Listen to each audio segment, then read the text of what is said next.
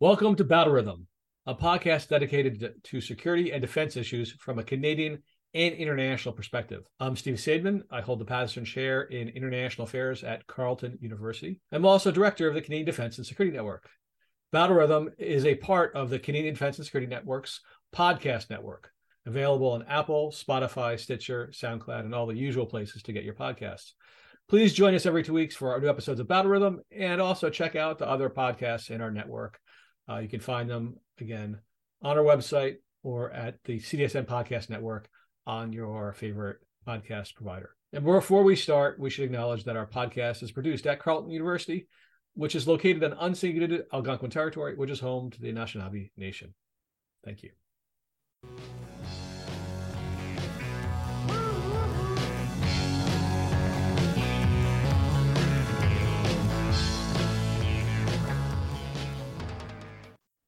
This week on Battle Rhythm, here with Erin Gibbs Van Brunschot, uh, professor and associate dean at uh, University of Calgary. Always a pleasure to talk to you, Erin. How are things out west? They are excellent. It's uh, first week of classes, so it's busy all across campus, but at least we've got good weather to welcome students back. What is good fall weather for you? Is it you're already wearing pants and, and, and wearing heavy coats, or is it still pretty comfortable to walk around? Well, actually, that's a good question because it's always a challenge to figure out what to wear in the morning because we've had lows of about eight when we wake up, and then it gets to about 25 or 26. So you have to dress for all temperatures when you live in Calgary every day. It reminds me of going to grad school in San Diego where I wear sweats uh, on the way into campus and I peel them off as the day as the uh, fog or haze would burn off and get quite warm here in Ottawa, fall is starting to bite a little bit. The trees are just to hit the color, and now I have to wear socks in the morning. Oh yeah, the socks. That's always a sign of fall, isn't it? It is. Socks. Uh, no, I don't wear socks and sandals. No, Thank I'm you. not quite that much of a dad.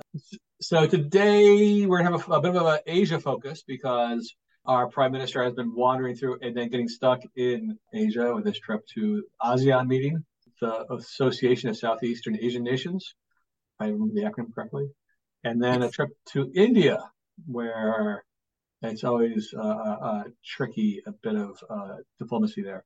But before we visit Asia, we should talk about how Asia has visited us, which is we now have an official announcement of a public inquiry into foreign election interference with a judge, a Quebec judge, named to be the commissioner, what, what I don't know what the the inquirer, uh, the person running the show. How do you feel about this? Were you on the we must have a public inquiry side, or were you like, eh, the public inquiry is not going to really tell us that much because it's all on the secret sauce side?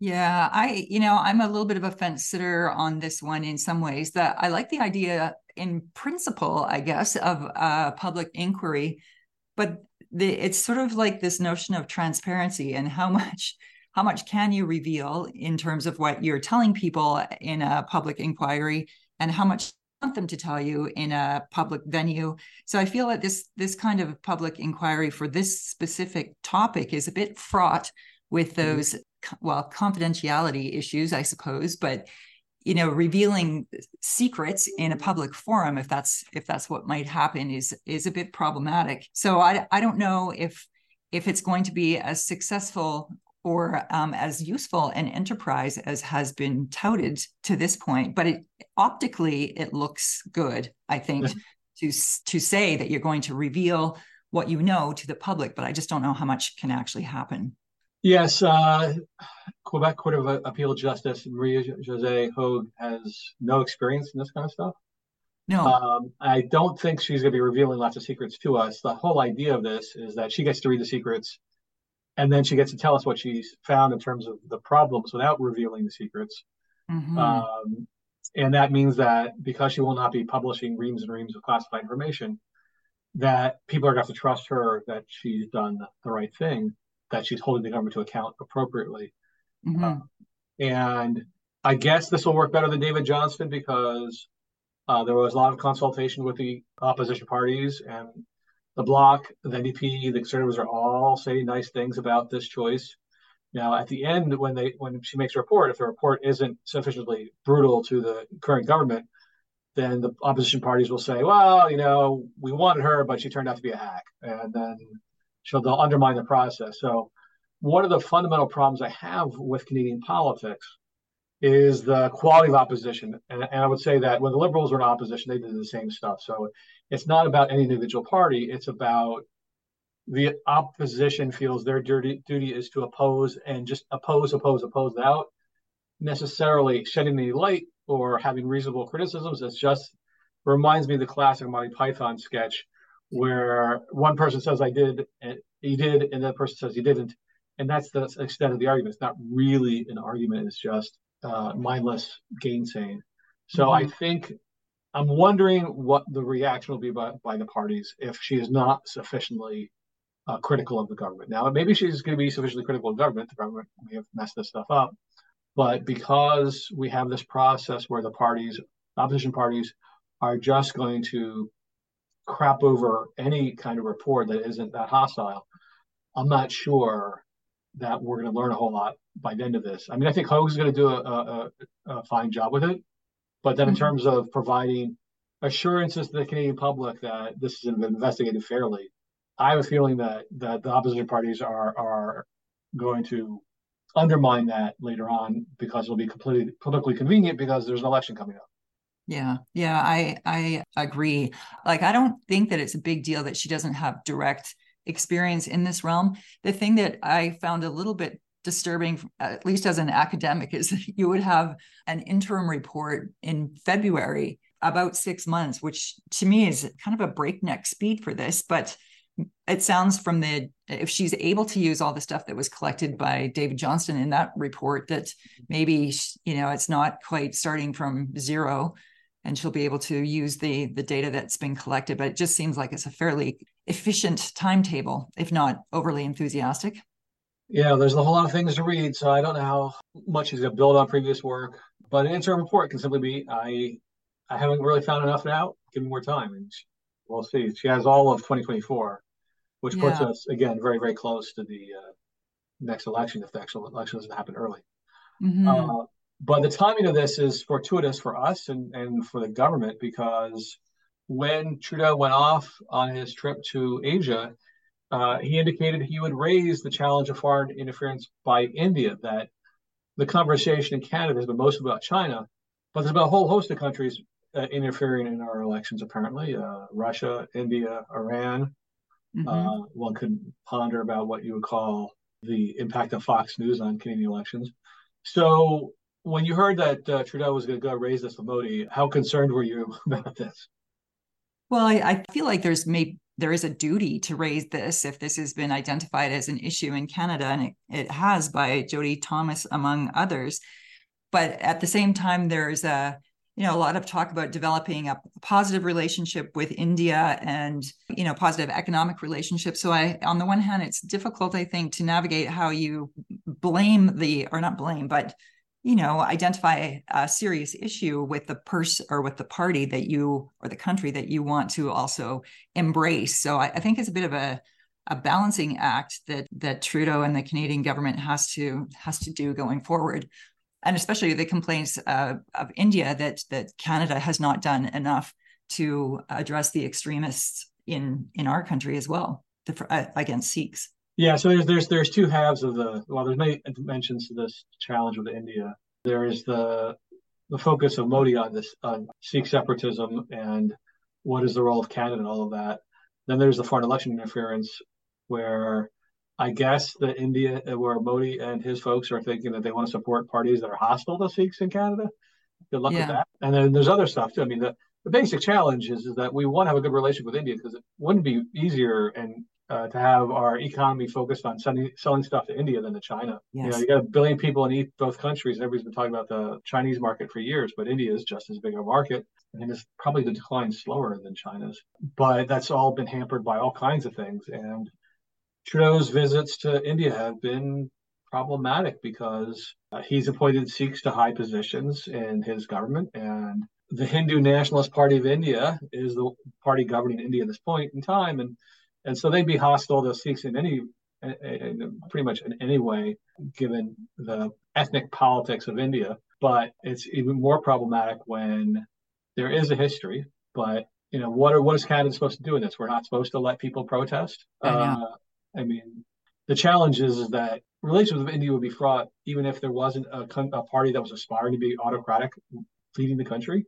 Mm-hmm. Uh, I mean, again, Modi's Hindu Nationalist Party is not just nationalist; it's also populist and autocratic in the same way as you know other other folks that we've been dealing with. And you know, we like to talk about how India is like the largest democracy in the world, but unproblematic democracy. Not not problematic one, right?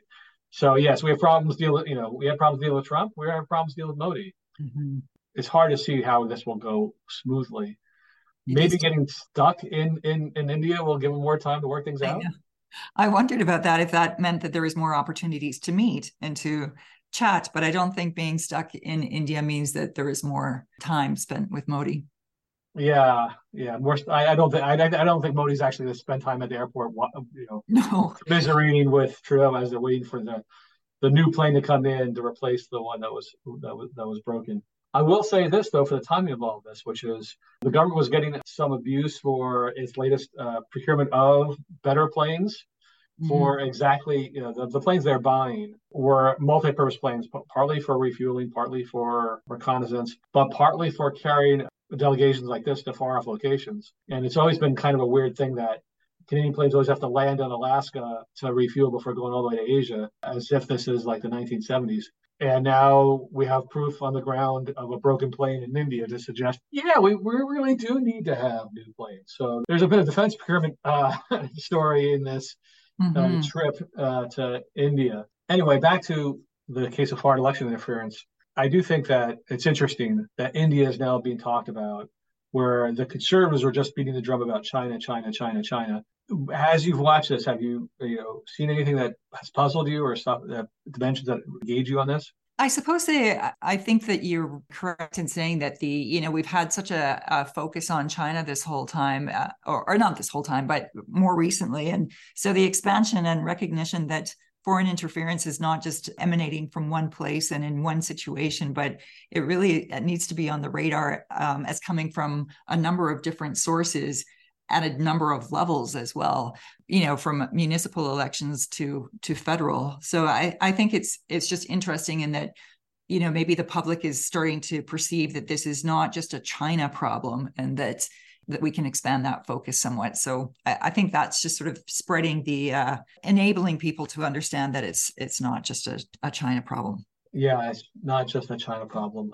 But that leads us to our next topic, mm-hmm. which is the China problem. So there was a meeting at uh, the ASEAN summit, as I mentioned before, and China warned against a new Cold War that they want countries to appropriately handle differences and disputes. What does that make you think of? Uh, it's interesting that they would be talking about the a new Cold War when they are trying to dictate everything that goes on in that area, especially with regard to the South China Sea. I feel like often China makes kind of uh, edicts or or pronouncements that everybody else should not do what they themselves are doing, and so they often are trying to garner power by u- usurping territory and that sort of thing. So, but it, I I feel like they're always advising others to not do as they do. So if there's any kind of cold war that's being generated i'm sure that they are the authors of that at this point.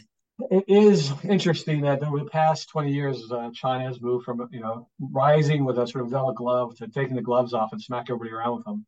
Mm-hmm. Uh, to see appropriately handle differences and disputes, I can't help but think of the two Michaels, right? That, that yes. China acted very coercively towards Canada over a legal dispute, and we treated the Huawei executive far better than China treated the two Michaels. So it, it's a bit rich coming from China about that. But if we want to think a little bit more about what does what does a Cold War mean? You know, much of our audience was not alive during the Cold War.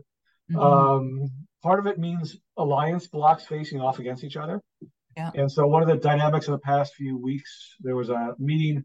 Uh, there was a meeting a few weeks ago between the leaders of the United States, South Korea, and Japan, mm-hmm. where they basically cemented an alliance of a kind. It's not NATO, but it was significant because American relations in the region have mostly been a series of bilateral uh, relationships because Japan and South Korea have long had problems dealing with their pasts. it was very, very hard for the United States to coordinate the, the two countries' relationships with the United States simultaneously. That is to have tripartite meetings. That they had one is very suggestive that the Japan and South Korea, putting aside some of their differences, not all of them, to confront the threat emanating from China. This is not aimed at Russia. This new alliance is not aimed at North Korea, although obviously the two countries have similar issues with North Korea. It's largely aimed at China. And so China is upset that its increased power and its increased bullying is causing countries to respond by aligning with each other. Well, that's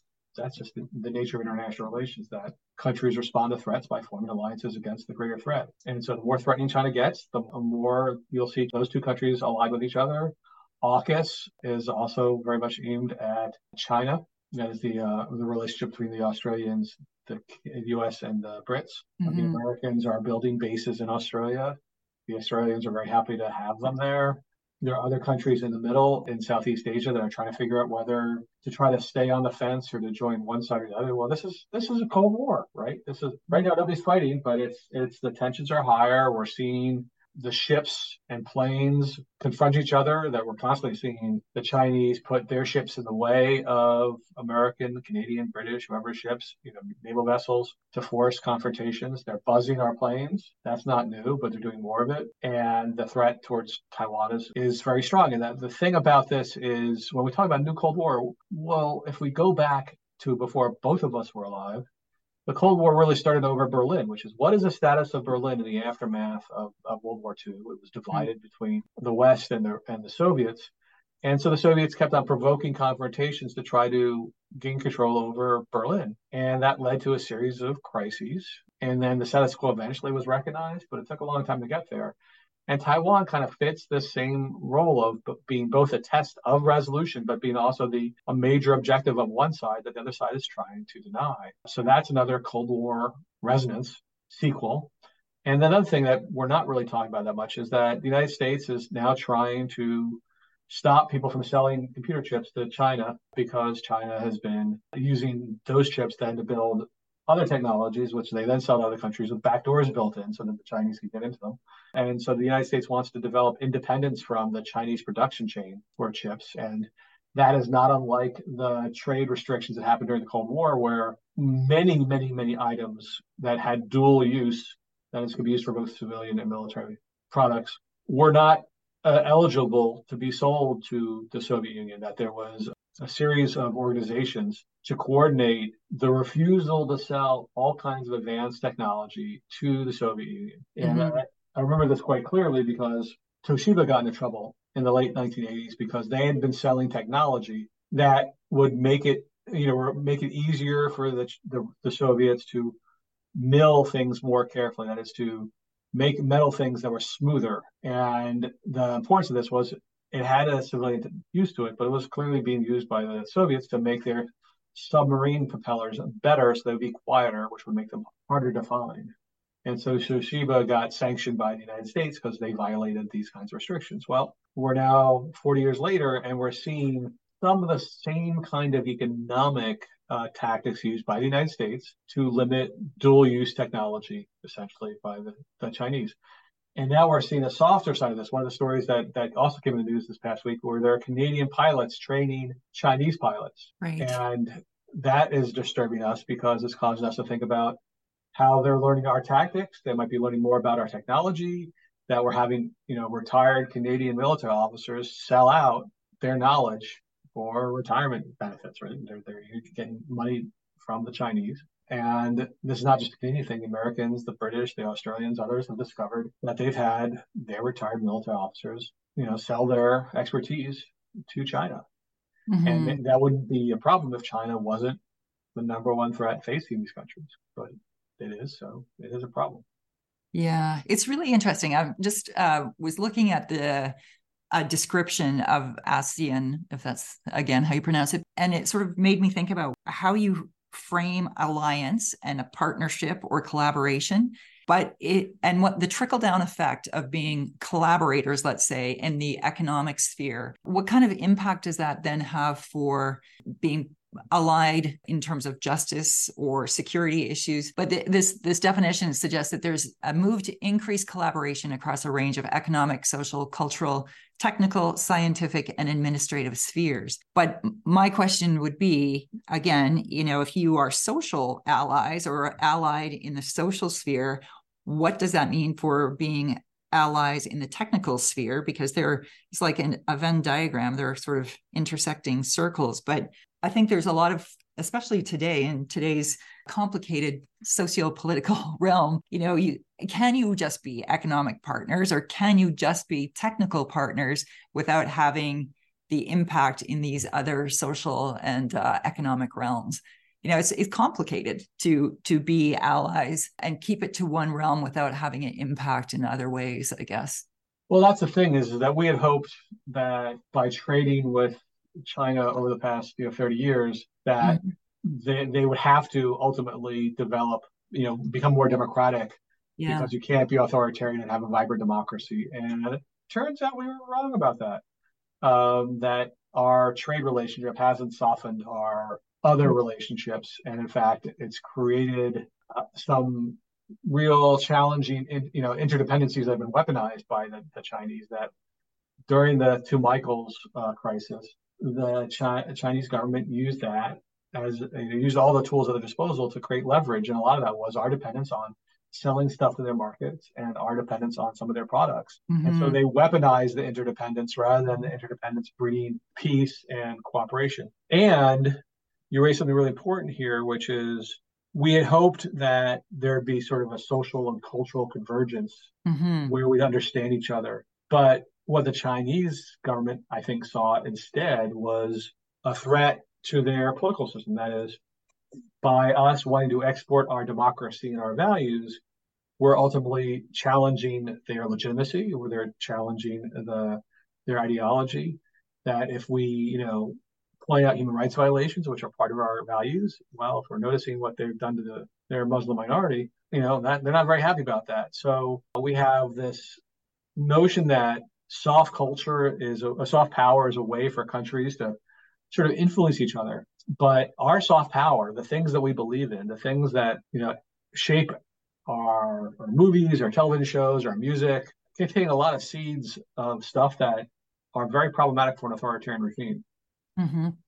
So uh, I think what we've seen over the past 30 years is that the more contact between the two countries has created a lot of irritants in the relationship, particularly irritating to the Chinese who are so very vulnerable in terms of their ideology and all the rest of it. And what they've done is they've helped to subvert democracy here, which returns us back to the joy of uh, foreign election interference. They haven't been quite as as obnoxious on that score as as the Russians and as key actors within the American political community, such as Robert F. Kennedy yeah. Uh, but the Chinese and the Russians have an interest in undermining democracy. And so the populist movement that's going on around the world that certain parties in Canada might be trying to take advantage of are aimed at undermining institutions, democratic institutions. And so China's part of that. And so this did go on during the Cold War, but I, we had a greater unity in a lot of different areas.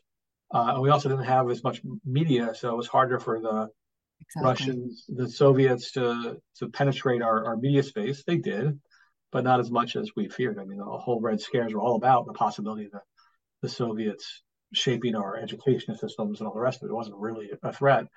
These days, it does seem to be a little more significant. Uh, our, our our buddy J.C. Boucher has been studying exactly this stuff, showing the patterns of, of anti-vax hesitancy, Mm-hmm. Uh, and, and, disinformation there and other forms of disinformation coming through Russia, coming through key actors within North America. Yeah, it's quite fascinating this whole notion of the convergence and that that soft power. And I, I guess we have had that expectation that if we do things in this realm that will bias or leverage our ability to, to do something in another realm. Whereas I think the opposite really has happened with China, that they have become sort of more siloed in their in a way in their approach to like economics is economics and although they would be offended by some of the stuff we do socially and culturally they it's like they, they they're just kind of standalone issues. What happens economically stays it's an economic issue it's and you know there's just little crossover i guess in terms of that convergence of of realms whereas i think we have expected that it would happen in a way, and, and it has happened with, as you were saying, the anti-vax and other issues sort of all being rolled into one big major storm. Yep, indeed. Uh, it's time for us to move on and get to the hard work that you do, Associate Deaning, and and me going back to uh, well, writing stuff. So uh, in our next segment, we're talking to Thomas Hughes. I had an interview with Thomas Hughes. He's our CDSN postdoc for this year. That is, he is a, a recently finished PhD who spent last year working with a team out in Manitoba on Arctic security issues. So you'll hear me uh, interviewing him. I talked to him a couple weeks ago, and we'll be talking to you, Erin, sometime in the near future about the next set of issues that crop across your, our desks. Uh, it's always a pleasure to talk to you, Erin. Good luck with the fall. Thank you so much. You have a good fall too, Steve.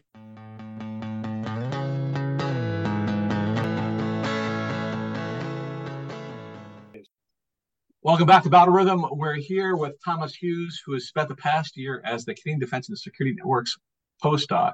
Thomas, tell us a little bit about uh, your background, what brought you to the CDSN, and then we can talk about what you've been doing the past year. Morning, yes. So, in terms of my most recent background, I uh, received my PhD from Queen's University a couple of years ago, working with Dr. Stéfanie von Hlatky, which was absolutely fantastic. Um, and prior to that, I was at the University of Denver in uh, Colorado, the Josef Korbel School of International Studies, um, studying for my master's. And so I came into CDSN uh, really after finishing my PhD and, and doing some uh, further work at, at, Queen's University. And I've been having a fantastic time, frankly. Uh, it's been really, really good fun. It's been a wonderful opportunity to continue my research uh, and help me build some connections and, and build a bit more of an understanding of where we go next. Excellent. So tell us about your project. What is it you've been spending your time on this past year? Cool. So before I, I dive straight into the, the, the, project, it's worth talking about uh, the background at, at Queen's and, and, what I was studying for my PhD. Uh, really, that research was around threat perception. So what I was looking at was um, how military exercises were conducted in Europe and, and how Russia and the Soviet Union and NATO understood the military exercises that others were conducting. Essentially, what made them think that there was a problem and, and which exercises were just seen as a normal pattern of military activity. And as I was coming towards the end of that uh, process, I was put onto the, the Arctic, really, and I, I started to think about what was happening in the Arctic a little bit more closely because it, it felt like there was a lot of hand waving going on about tensions rising in the Arctic and things are getting more difficult in the Arctic and the Arctic is no longer a zone of peace. All of these sorts of comments were, were coming through, but there was very little indication from what I could see of what we were actually worried about in the Arctic and what concerns there really was. I mean, there was very obviously the concerns around climate change and the impact that that was going to have on communities in the Arctic and elsewhere. And there was discussion about whether climate change was going to lead to more shipping in the Arctic and economic opportunities and those sorts of questions. But that didn't really get to the heart, from my perspective, of rising tensions in the Arctic. What were we actually looking at here? So, for the last 12 months or my, my, my postdoc, I, I dived a little bit more deeply into what military activity we're actually seeing in the Arctic to start with. I'm trying to build an idea and a, and a picture of, of when we talk about the increase in military activity, what are we actually talking about in this context? What are we seeing? Uh, and is it hyperbole? Are we actually just seeing a spotlight being put onto activities that have been going on for, for a long time? Or are we seeing something that's actually new and dangerous? And from there, um, then the reason I, I mentioned my PhD is that I think it's really important to build up that that second section, if you like, around the threat perception in the Arctic. So taking that baseline of of what's happening, what's occurring, what's everyone doing, um, how is Russia approaching the Arctic? How's Canada? What about NATO and, and their new emphasis on the Arctic? And then uh, expanding that further to say, well, what is actually everyone thinking about when they see these activities in the Arctic? And it's been a fascinating process. Well, let's dig into that a little more. I have often considered myself to be an Arctic security skeptic, which is that I'm not really all that concerned about Russian investments on their side of the Arctic because they have a large border to protect uh, and getting over to our side of the Arctic for what purpose? There was always something that confused me. And then everybody talks about China as being a threat in the Arctic, and and I don't think that China has that great ability to cause that much significant trouble besides launching occasional balloon, which again shows not a whole lot of real threat. So tell me on a, a, scale of zero being Steve being completely agnostic about threats in the Arctic to Rob Huebert the Russians are coming across the Arctic any moment now. Where do you fit and and and can you identify what are the, the most significant threats and what are the most overblown threats? So, uh, as so often the case, I sit squarely on the fence. So, I think answering that question and and responding to your position around not really seeing the threat in the Arctic is the function of what I was trying to do over the past year and to build up to try and work out where actually we, we do sit on that spectrum. One quick point to note uh, you mentioned China in the Arctic. Of course, a couple of weeks ago, we had great excitement uh, because there was a Russian Chinese naval exercise that was sort of nearly close to Alaska.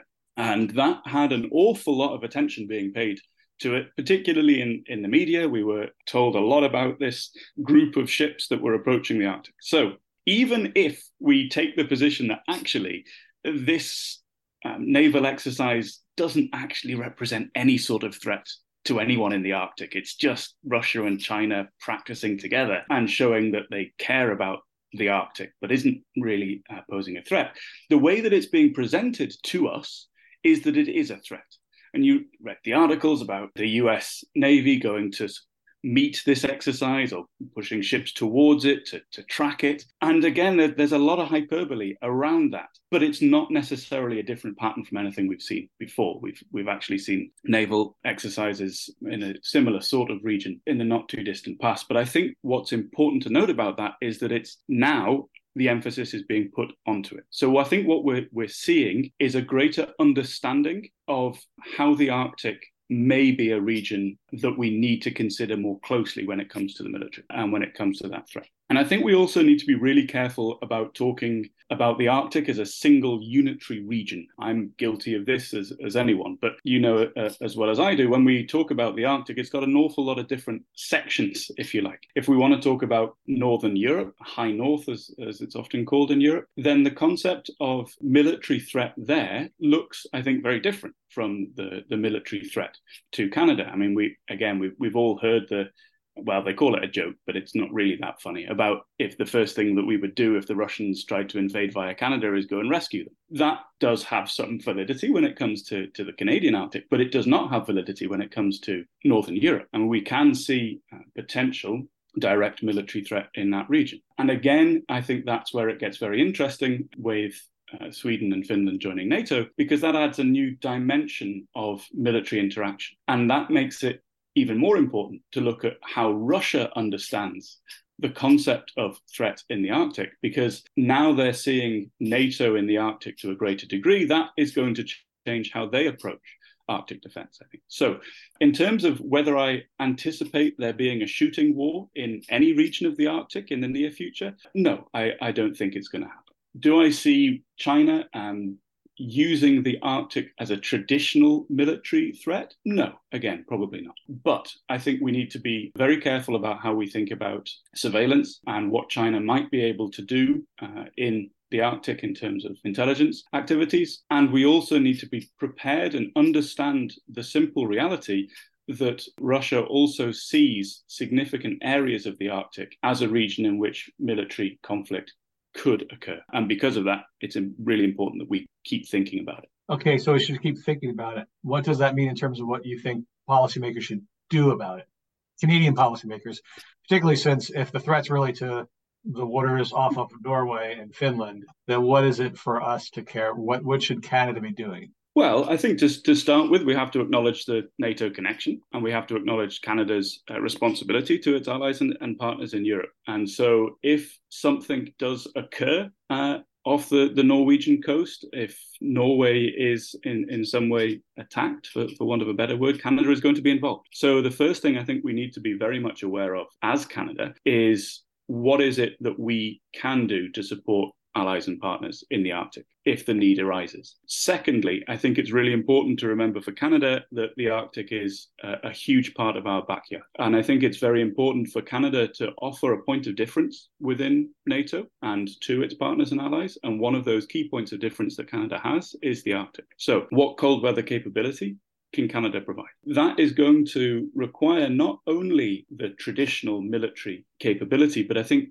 particularly when we think about the, the new concept of multi-domain operations, pan-domain operations, is understanding how the military works alongside civilian agencies in defense and security matters. And when it comes to the Arctic, the military at the moment in, in Canada is going to have a significant amount of responsibility, I think, for anything that, that occurs in terms of disaster response uh, in the Arctic. So Canada needs to make sure that it remains at the forefront of cold weather operations, that it, it can continue to um, support those operations, that it can continue to support partners. That's going to require continued training.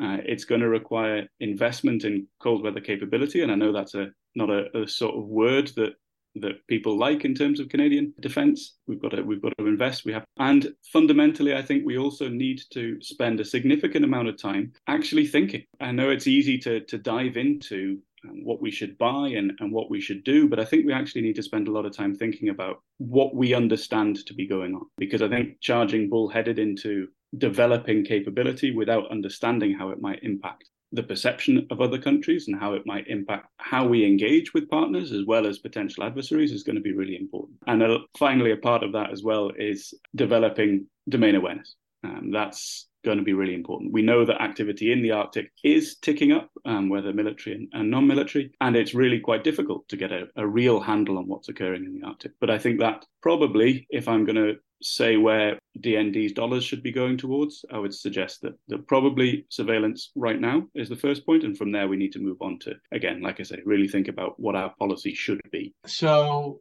I guess one of the questions you sort of hinted at is it how much does the Canadian military want to spend its time up in the Arctic and buying cold weather stuff? So that's a it's a really difficult question to answer, and I think what we've seen from the Canadian military over the past few years uh, it's not unique in this, but the real challenge, as I've, I've, said before, I think, is that we're in this sort of short blanket scenario. We can't cover our, our feet and our shoulders at the same time. So we're going to short blankets. I like that. That's that's terrific it's uh, yeah, it's it's pretty good. And I think we've all had that terrible nighttime experience where we have to choose between two extremes, and this is going to be it for for the Canadian Armed Forces. We we know that we cannot do everything. That's, that's just the reality, and it, it's the reality for for most militaries. So then the decision point comes: is what is it that we should be looking at in terms of our expertise. And that comes back, I think, to, to my previous point about what where's Canada's point of difference? What is it that Canada can do, can offer to its allies and partners that nobody else can can offer.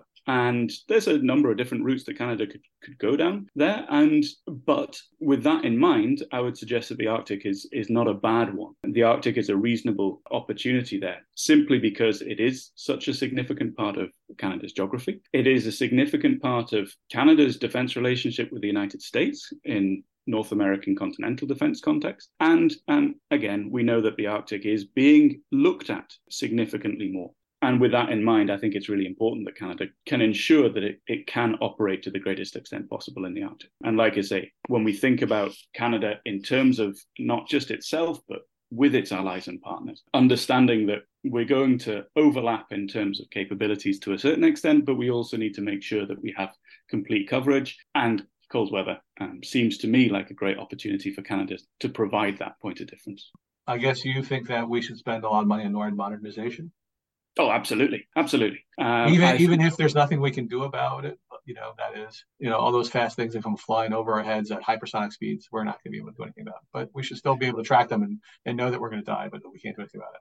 Well, it's really important. If we, you know, we have to make sure we know we're going to die. Otherwise, the, the last thing that we're going to do just gets gets swiped off the table, doesn't it? So I think it is important that we know when the missile's coming. But no, I, I think NORAD modernization is incredibly important, but is perhaps not quite as important for the reasons that you just brought up. I think that the concept of the existential threat, the, the missile coming across the, the, the North Pole, that exists. We need to ensure that we are aware of the threats, that we can do at least something to try and counter those threats. But I think it's also, first of all, a political point. Again, this is about engaging with the United States. NORAD is an incredible military command. It's absolutely unique, as you know. And I think it's going to continue to be important that Canada is involved in that. And to continue to be involved in that and to be a valued partner, it needs to invest.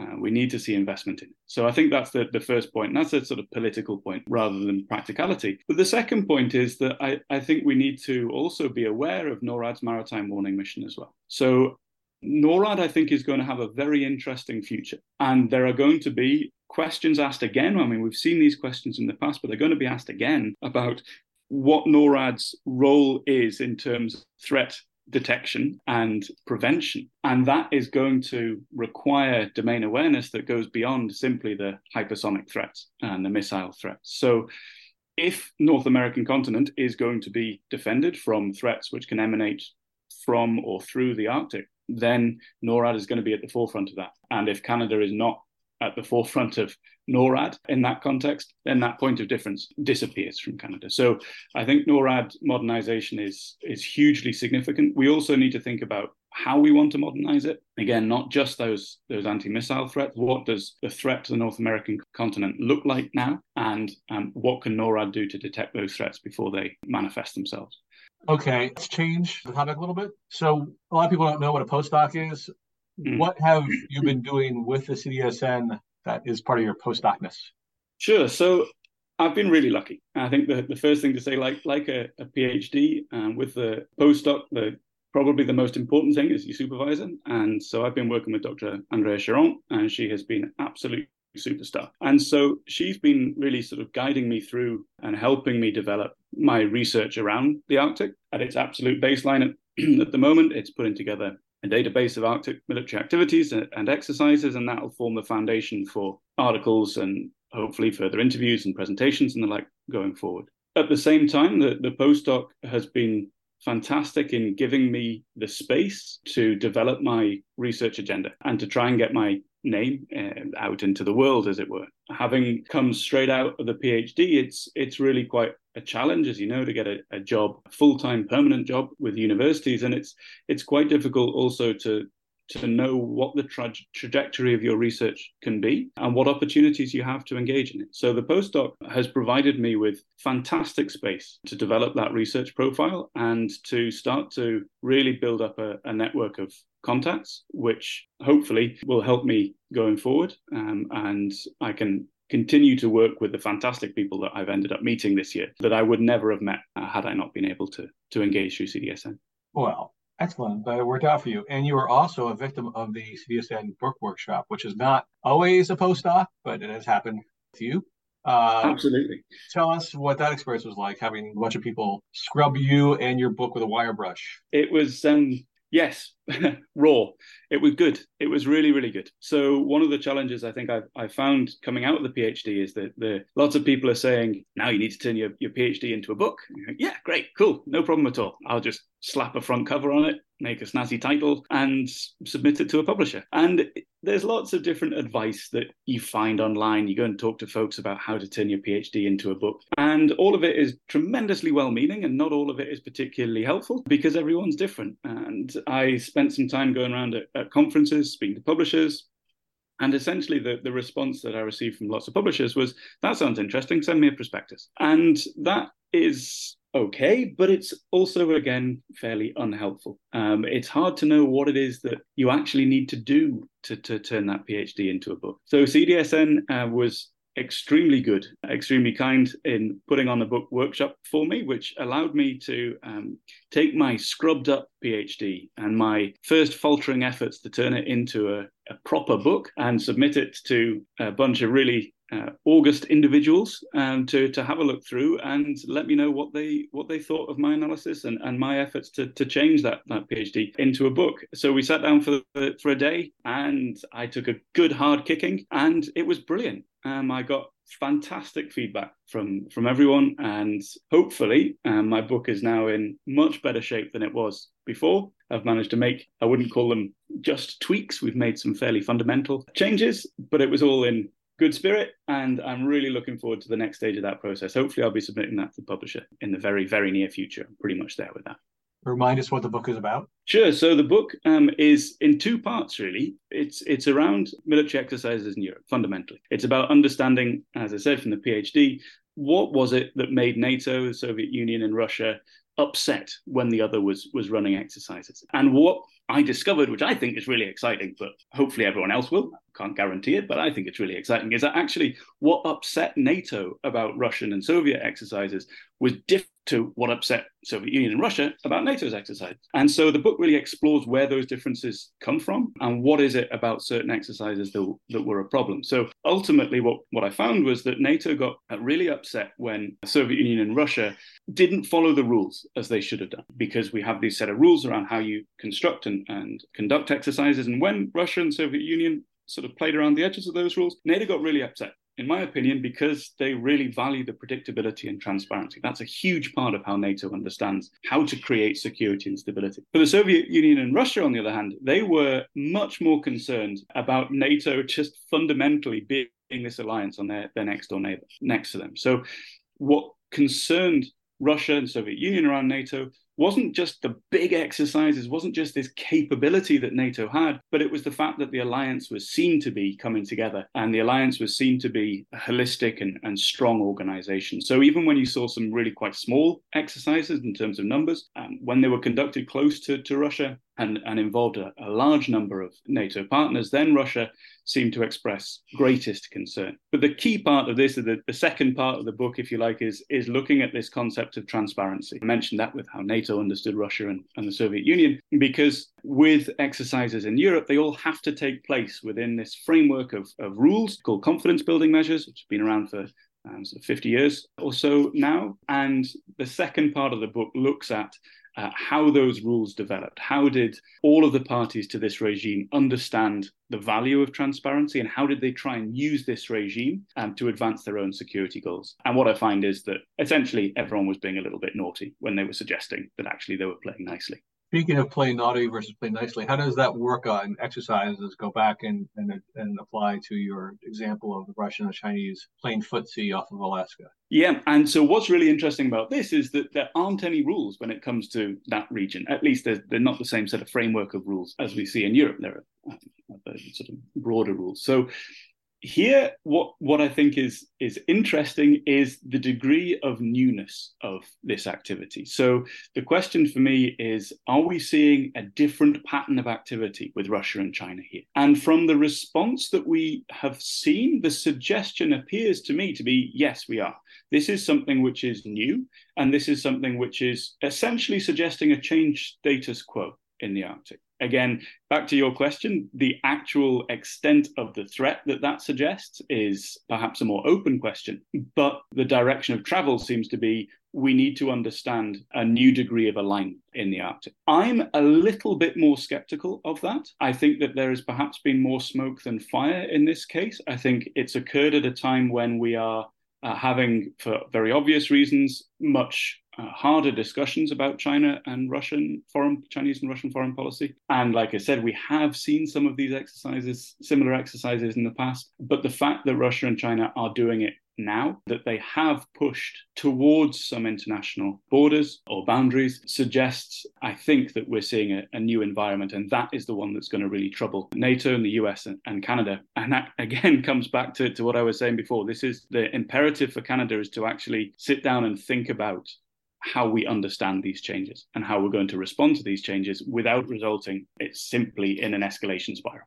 Well, I really appreciate that. That's super helpful perspective on this. Uh, I'm glad that the CDSN has been able to support your work and that you're stuck with us from now on uh, as part of our community. We look forward to bumping into you at the various events CDSN has been absolutely fantastic. And I want to thank you and Melissa and all of the other folks at CDSN because the degree of support that I've had through this process has been fantastic. I've, I've heard other people talk about postdocs where they're sort of just launched off and on the on their own and told to just carry on with with whatever you're doing and we'll speak to you in a year but my experience with cdsn has been fantastic the the, the support that i've had and the, the the doors that cdsn has opened for me have, um, and along with Dr. Charron, has just been superb. So the next cab off the rank as CDSN postdoc is is going to be really lucky. Well, fantastic, and we'll be having Ryan Atkinson on sometime later this spring or summer to talk about his experience as he just started his uh, year as a postdoc by hanging out at our summer institute. Anyway, glad to have you. It's been a pleasure uh, hanging out with you uh, over the past year. Good luck in all the things to come and thanks for being on the podcast. Not at all. Thanks for having me.